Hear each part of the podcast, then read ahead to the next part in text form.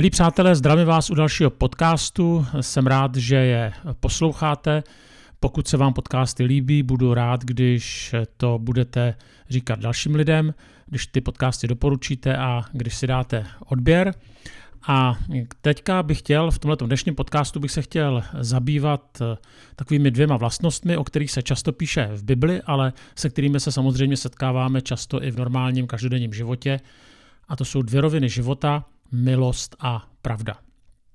Představte si, že vaše dítě přijde domů, možná si to ani nemusíte představovat, ale je to realita, a přinese, řekněme, 2 čtyřky. Jedna bude z matiky a druhá bude třeba z tělocviku. A vy tomu dítěti řeknete, seš hlupák, matematika ti nejde a to je velmi špatné pro život, protože matematiku budeš potřebovat na střední škole, pokud se na ní ale vůbec dostaneš, ale jestli to takhle půjde dál, tak se na ní stejně nedostaneš, takže je to vlastně jedno. A co se týče té 4 z tělocviku, tak mu řeknete, no když se na sebe podívej, jak seš tlustá nebo tlusté, já se ani nedivím, že ti paní učitelka nebo pan učitel tu 4 dal, já bych ti dal 5.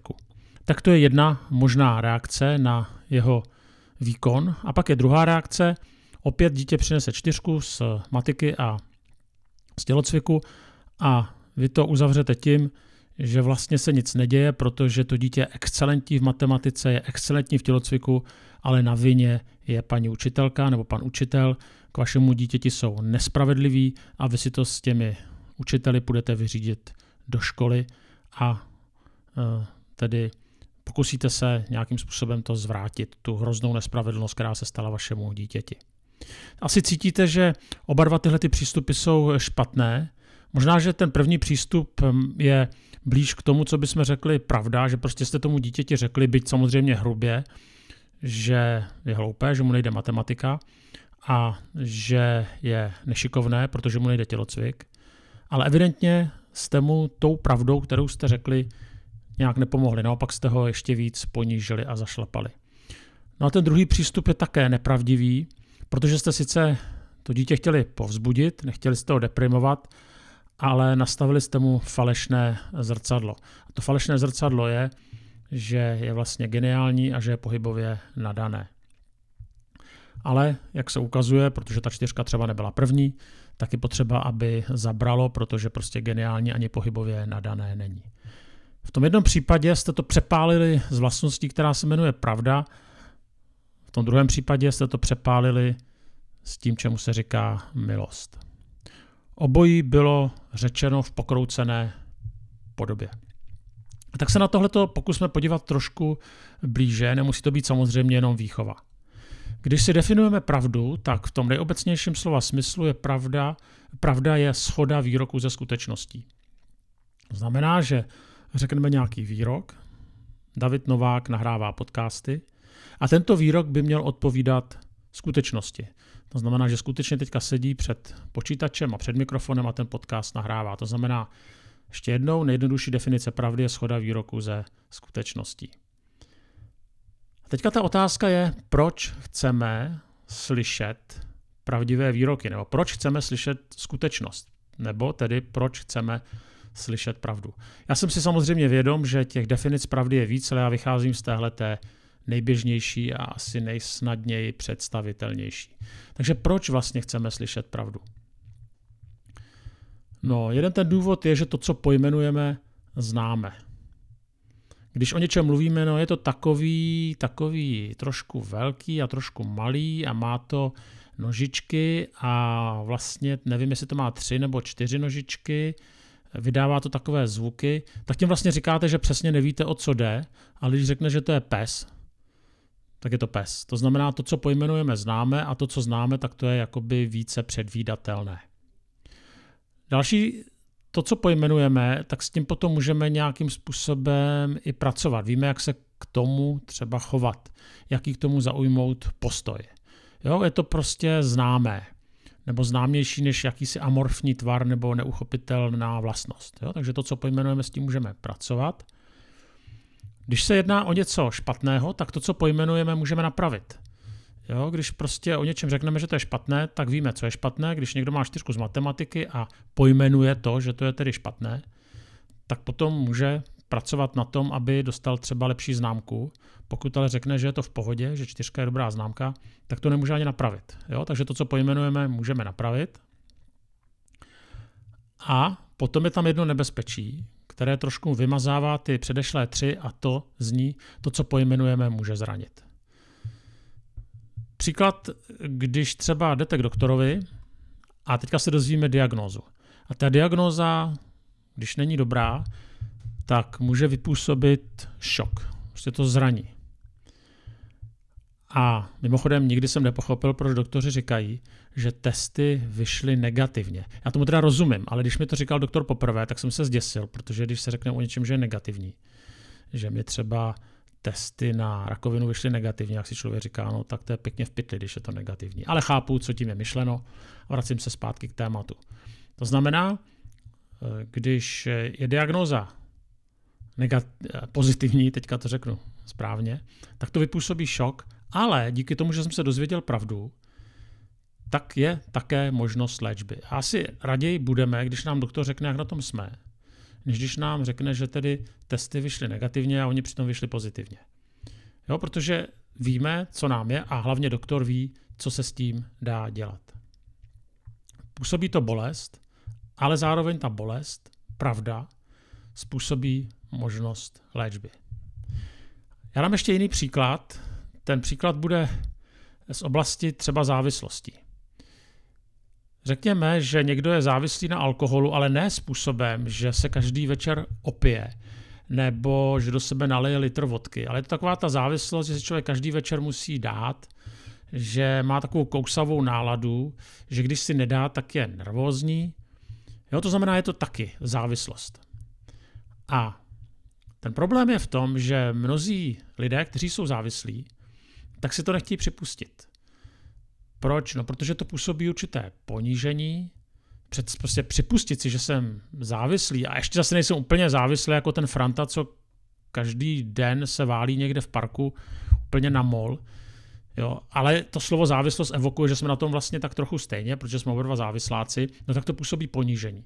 A to nemusí být zdaleka jenom alkohol, že? To může být pornografie, to může být závislost na počítačových sítích, na počítačových hrách, na mobilu. Jo, to se těžko připouští. Takže si tu závislost nejdříve musím připustit a to je těžké, jak jsem říkal. Ale zároveň, když si to připustím, a to je důležité to slovíčko až, tak potom je možnost léčby. Jo, ale bez toho, že to pravdivě pojmenuju, tak se nepohnu. Já učím předmět, který se jmenuje homiletika, to znamená, jak kázat. A někteří to umí, někteří to neumí, někteří to umí jenom trochu, někteří to umí dobře. A ten problém je, když si všichni o sobě myslí, že to umí dobře. Protože když si myslí, že to umí dobře, tak jejich posluchačstvo trpí. A oni mají pocit, že káží jako Jan Zlatoustý. Sice Jana Zlatoustého jsem nikdy neslyšel, ale prý kázal dobře. To znamená, oni musí si připustit, že se to nedá poslouchat a potom s tím mohou něco začít dělat. Ale takováhle pravda je nepříjemná, může štípnout. Nebo ještě jeden příklad, fyzický vzhled, tak třeba si můžu připustit někdy, že to není úplně OK, ale zároveň s tím potom má možnost něco dělat, pokud s tím tedy něco dělat lze, pokud mi na tom záleží. Tak já myslím, že to chápete, že abych se mohl někam posunout, tak bez vyslovení pravdy to prostě není možné. Protože to, co nepojmenuji, jakoby neexistuje. Aspoň to neexistuje pro mě. A nebo to, o čem nevím, tak pro mě neexistuje. Tudíž s tím nemohu nic dělat. Představme si pravdu jako zrcadlo. Zrcadlo obvykle je v pořádku, ta chyba není v zrcadle. Asi se nestane to, že se podívám ráno do zrcadla a nevypadám úplně hezky, tak rozmlátím zrcadlo nebo půjdu do obchodu a koupím si nové zrcadlo, protože řeknu, že to zrcadlo zkresluje. Takovéto chování by byl projevem spíš nějaké duševní úchylky. Zároveň zrcadlo nás nemůže vyléčit.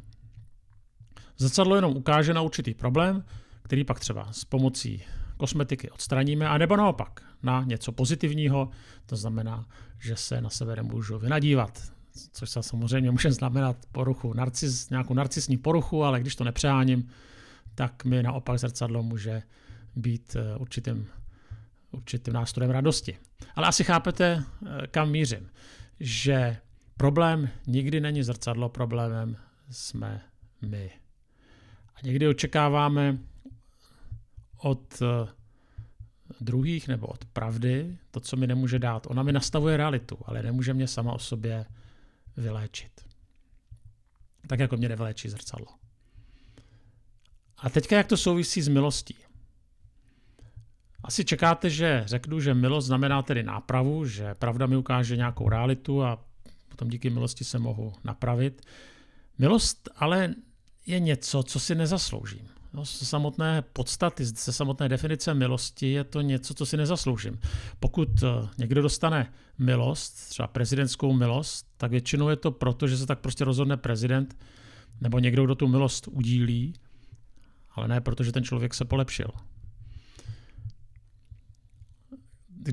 Když si to vztáhneme na lásku, když to tedy dáme do těch souřadnic vztahů, tak lásku si buď musíme zasloužit za to, co umíme. Lidé nás mají rádi, protože jsme hodní, hezký, bohatí, schopní, dobří společníci, tak proto nás mají přirozeně rádi. A nebo mě někdo má rád, protože mě má rád. To znamená, má mě rád s tečkou. A to první je přirozené, to druhé je nadpřirozené.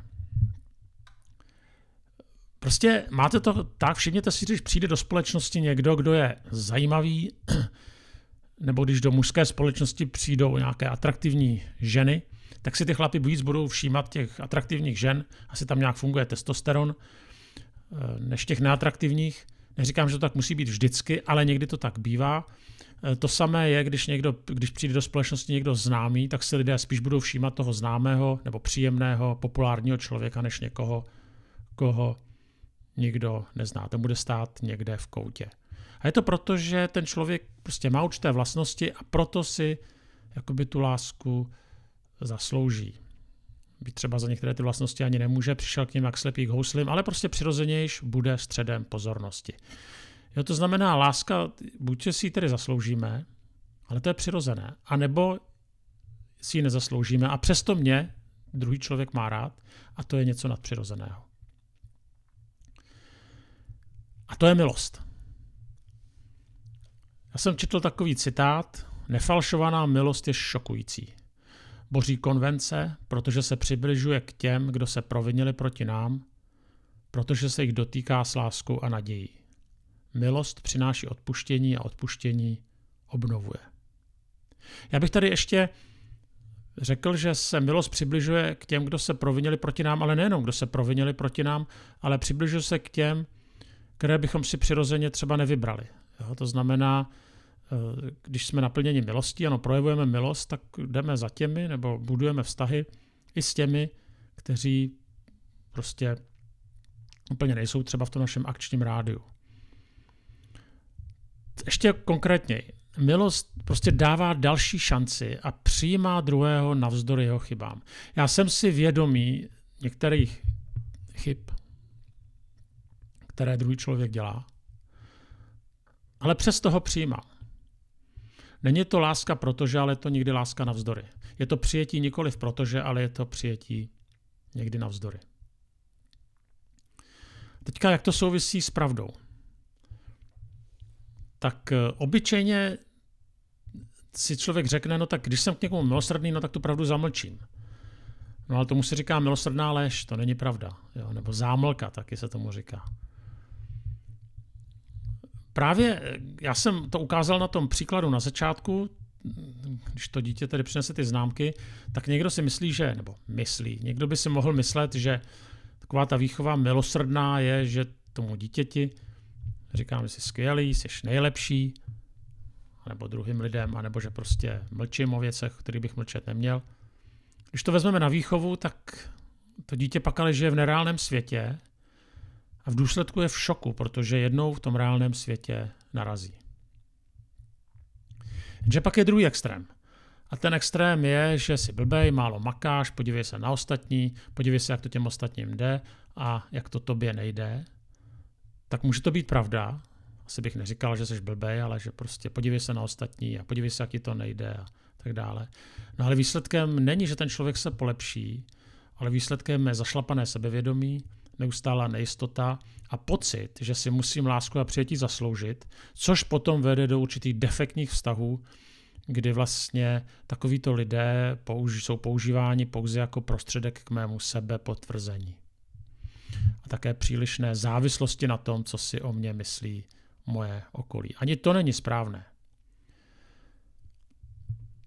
A víc, pokud člověk si musí lásku a přijetí zasloužit, tak vlastně neustále bude narážet na to, že nikdy nebude dokonalý, vždycky bude někdo lepší, než je on.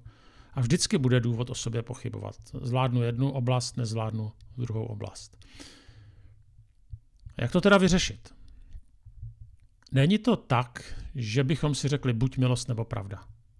Řešení je, že milost a pravda jdou ruku v ruce a nemůžeme je oddělit. Není to buď a nebo, ale je to a. Pokud budeme mluvit jenom pravdu, pak to může vypůsobit někdy strašlivá zranění. A nemůžeme se vymlouvat na to, vždyť jsem mu řekl jenom pravdu. No právě proto, že si mu řekl jenom pravdu. Pokud jenom milost, tak zase potom je to život v jiné realitě. V nerealitě. Totiž milost přijímám, protože znám pravdu. A navzdory tomu mohu a jsem milován. To je vlastně milost. Když Ježíše u té ukamenované ženy, tak oni chtěli ukamenovat, protože se dopustila cizoložství. A Ježíš ji tedy zachrání, ale potom řekne, jdi a už nehřeš. Takže on jí řekne pravdu, ano, zhřešila si, ale zároveň jí řekne i milost. Jdi, ani já tě neodsuzuji. Je tam obojí. Jo? To znamená, neřekne, že se nic nestalo. Ono se něco stalo, ale navzdory tomu, co se stalo, tě přijímám. To je, když se jedná o nějaký hřích, o něco těžkého. Pravda, ale může být i pozitivní. Nemusím přijímat jenom to, že jsem někde zhřešil, že jsem něco někde provedl, že jsem někomu ublížil. A jak v takových případech se projevuje milost? Tak, že to, co jsem dokázal, to, co mám, to, co umím, tak si nezasloužím. Ano, samozřejmě jsem na tom také nějak pracoval, ale stejně je to milost, protože kdybych byl nemocný, postižený, kdybych žil někde v Africe, tak prostě těch spousta věcí dělat nemohu. Třeba nemůžu teďka zrovna vysílat ten podcast, takže já se tady můžu honit triko, jak jsem třeba. Že třeba to dělám tak, jak to dělám, že jsem třeba pracovitý v něčem, ale prostě je to dáno těmi schopnostmi, které mě Pán Bůh vybavil, jinak bych se ani neškrtnul. Takže pokud je něco pozitivního, tak člověk, který žije pod milostí, tak ví, že si to nezaslouží a vede ho to k vděčnosti a potírá to pýchu. A tak úplně na závěr, když já jsem začínal dětmi, tak těmi dětmi budu končit. Co s tím ve výchově? A teď, abyste možná čekali x bodů, tak jak to v některých mých podcastech je, tak já to neudělám. Já vám tady řeknu 2 slova, jak to dělat. Ty 2 slova jsou neustálý balanc. Já nemám přesné řešení, ale výchova a vlastně jakýkoliv vztah je vlastně určité balancování a vyvažování milosti a pravdy. A tak bych vám přál, aby v tomhletom jste taky dokázali mít ten balanc a dokázali to vlastně vyvažovat. A ono se to někdy nepovede a potom je cesta zpátky omluva a nové vykročení. Ale důležité je to nikdy nevzdat.